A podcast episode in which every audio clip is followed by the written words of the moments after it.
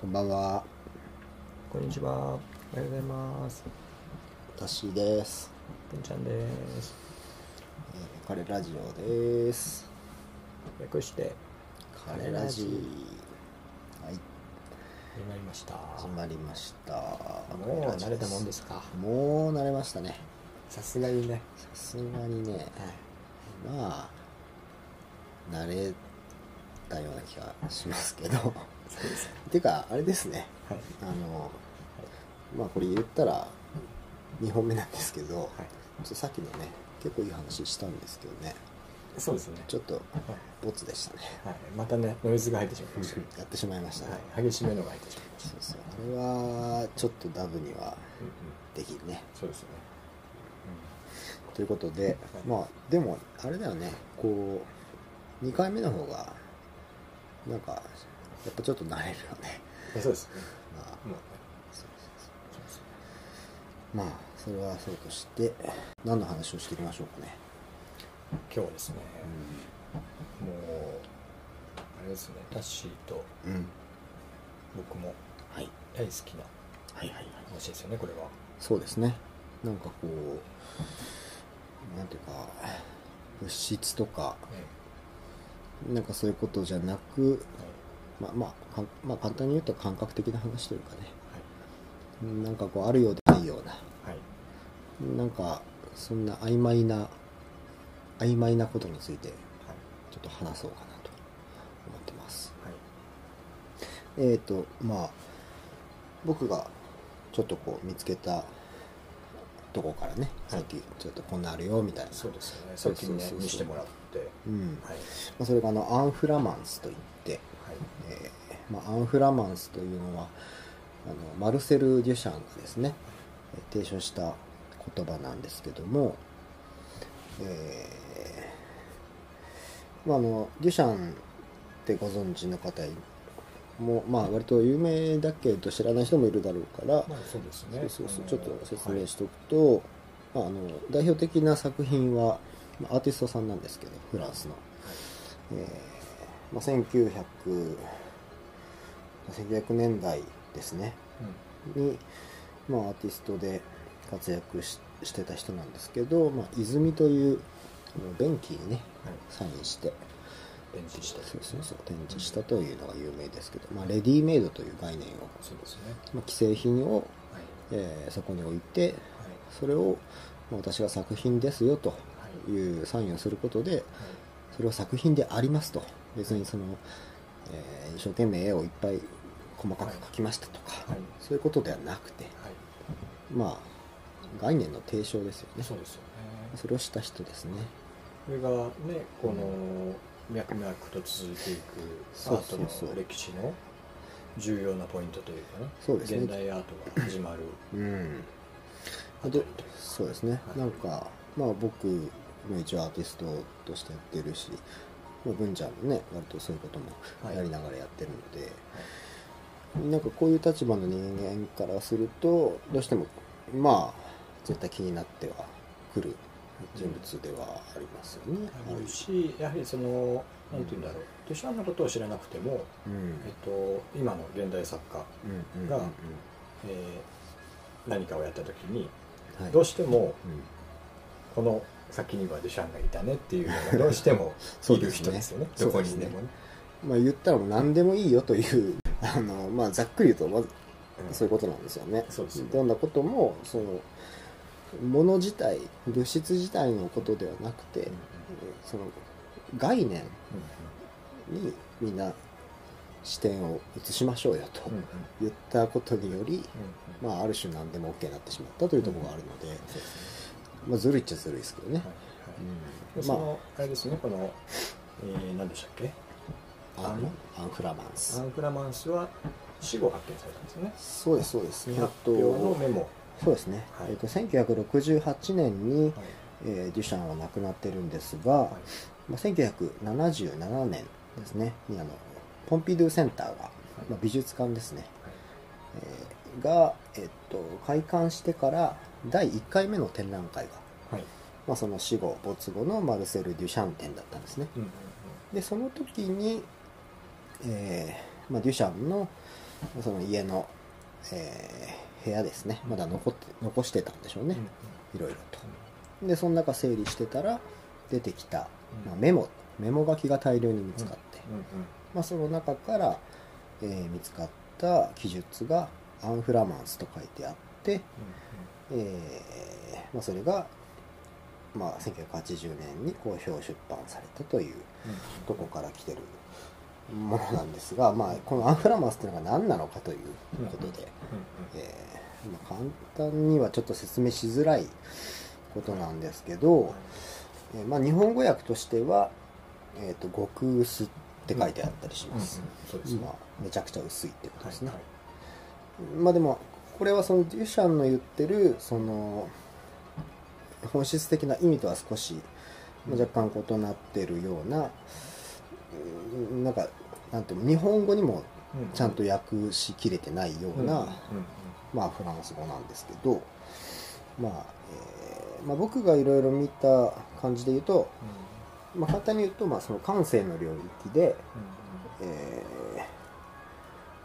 なんていうかな物質的なまあ薄さその物体のことではなくもう物体を超えた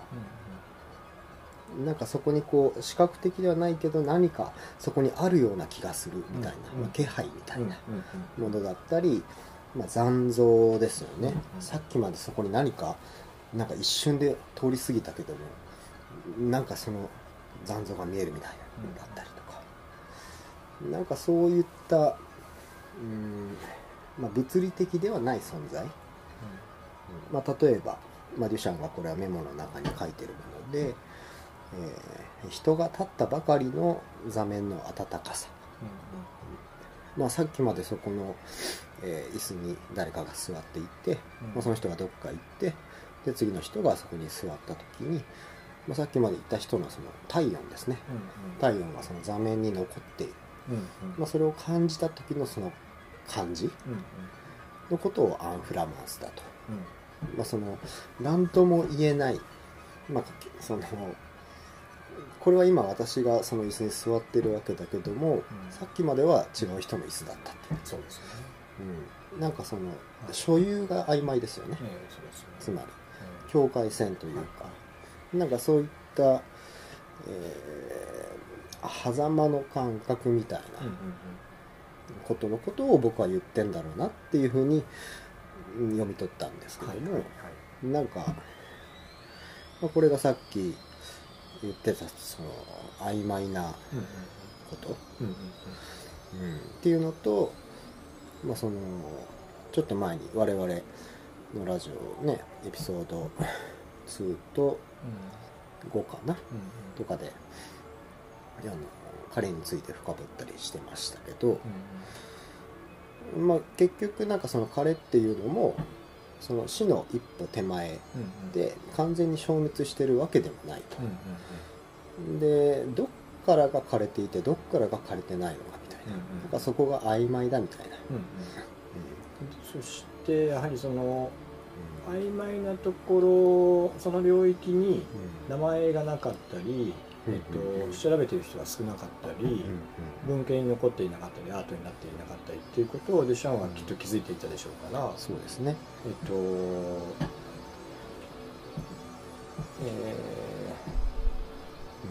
世界がアンフラマンス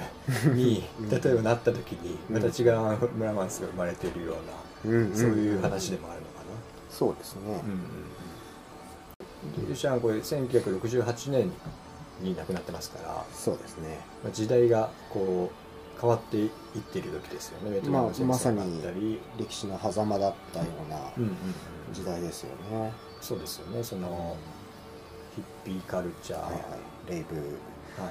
ね、そうですね。そのが出てきたり、まあその精神の世界、肉体からちょっとこの精神の世界に移行していくような、そうですね。スピリチュアルな時代に入っていきますよね。そうですね。まあその当時はまあ LSD とか、そういったものも使いながら、その学者とかもね、そうですね。そうやって研究されて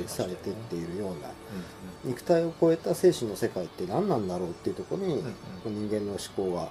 移り始めた。その世代のアートの分野の、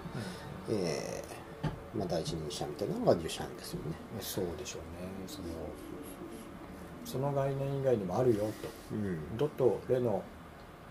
間にも音があるよと。そうそうそうそう、うん、なんかこういう狭間の彼の感覚はだからその、まあ、ある種アンフラマンスと言えるんじゃないかみたいなことをね、うんうん、思ったりして、はい、まあ、今回こんなことを、まあ、話そうかなと思ってるんですけど、うんうん、伝わってるんですかね。結構難しい。伝わってると思いますよ、うん、なんかあるんだけど、うん、なんか記憶には残らないんだけど、うん、感じる、はい、この今ちょっと見てる、はい、北山健二さんというフランス文学とデュシャン研究をされている方の記事がちょっと残ってるんですけど、はい、まあ、最後の方にこう書かれてるんですけど、はい、移行の瞬間だけがアンフラマンスに関わり、結果にはいかなる関心も示さないのであると書いてある、うんうん、家庭プロセスという、はい、確かにプロセスに名前はつけにくいですよね。そうですね。つまりそこ結果じゃなくて、うん、まだ狭間間、うん、そこに面白いことが結構あるんじゃないっていうことなのかな、うん、そうですね。そうだね。ここにも書いてあるけど、うん、デュシャンは生前ね、はい、やはりどの作品でも、うん、4次元について話してるんですよね。ほほう、4次元ですか。そうですね。アンフラマンスっていうものがそういうちょっと違う世界と通じてるよっていうことを言いたいかったんですね。でもなんとなく分かりますよ、ね、うんうん、その僕もものを作ってる時に、うんうん、僕は木彫やったりとか、まあ、平面描いたりしますけども、うんうん、なんかそのなんていうかな、ちょっとこう下ろしてくる感じなんですよ、うんうん、どっかからの何かを、うん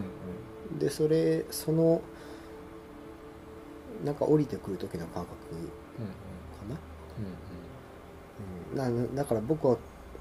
これをなんかこうなんだろうな、想像の気配を感じ取ってるみたいな、うん、でもそれね、その話はすごいわかるし、うん、ここにも書いてあるんですけどね、うん、これこう読みながらうんと思って今見てるんですけど、はいはい、凝視するときアンフラマンスは逃れ去る、うんうんうんうん、対象を認定する、見ること聞くことを土台にして、うん、契約的に築かれた近代的主体、うん、統一的個体ではアンフラマンスは捉えられないのであると。なるほど、なるほどね。この今目の前にあるペットボトルを考えるときに、はいはい、うん、これをただペットボトルで水が入っている、へ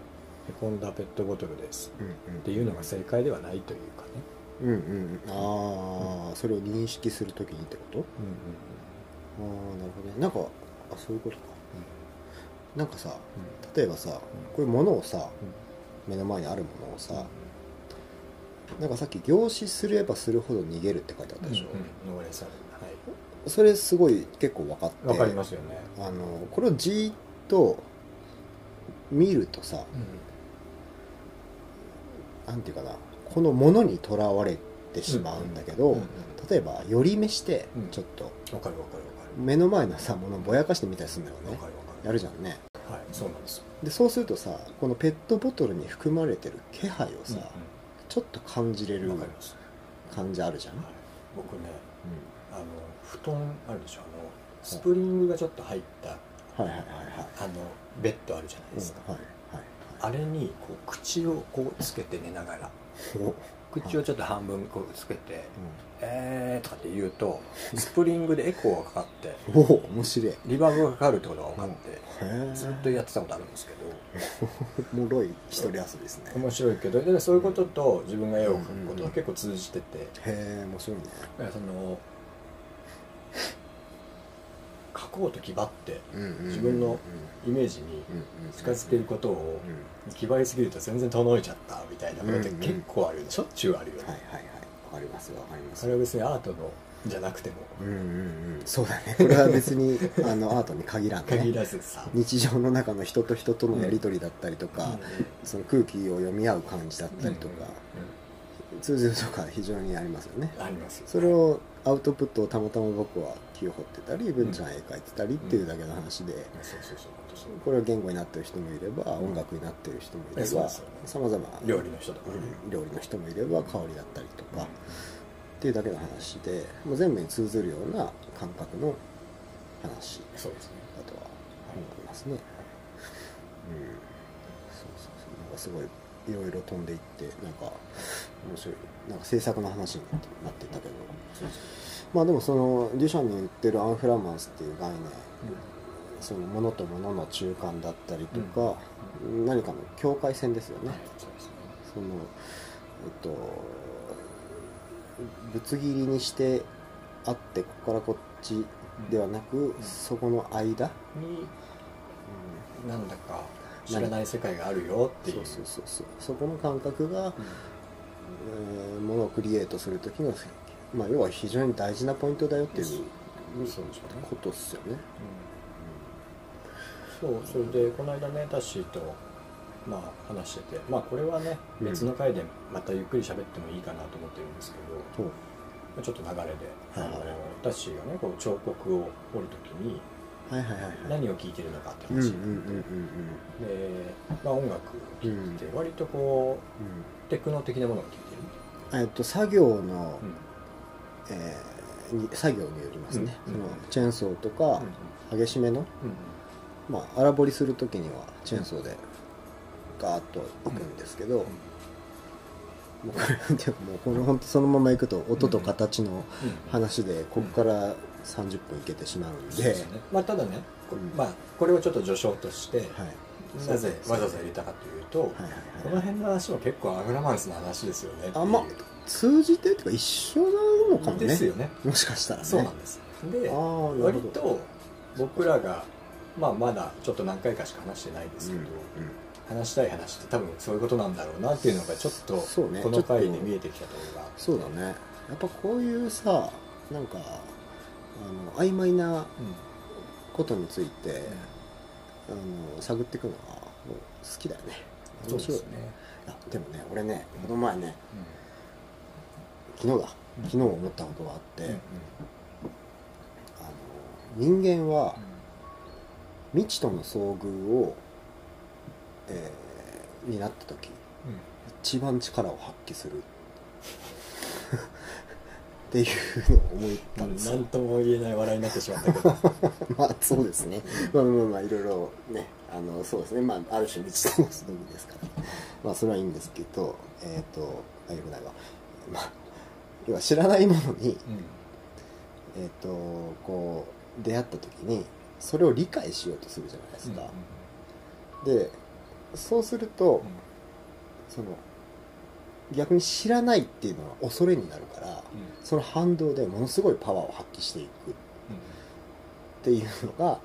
なんかね、なんか歴史かなんかを見てて、そう思いますよ。そうなんですよ、思ったっていうのを、あれ、何の話でしたっけ。僕だって本当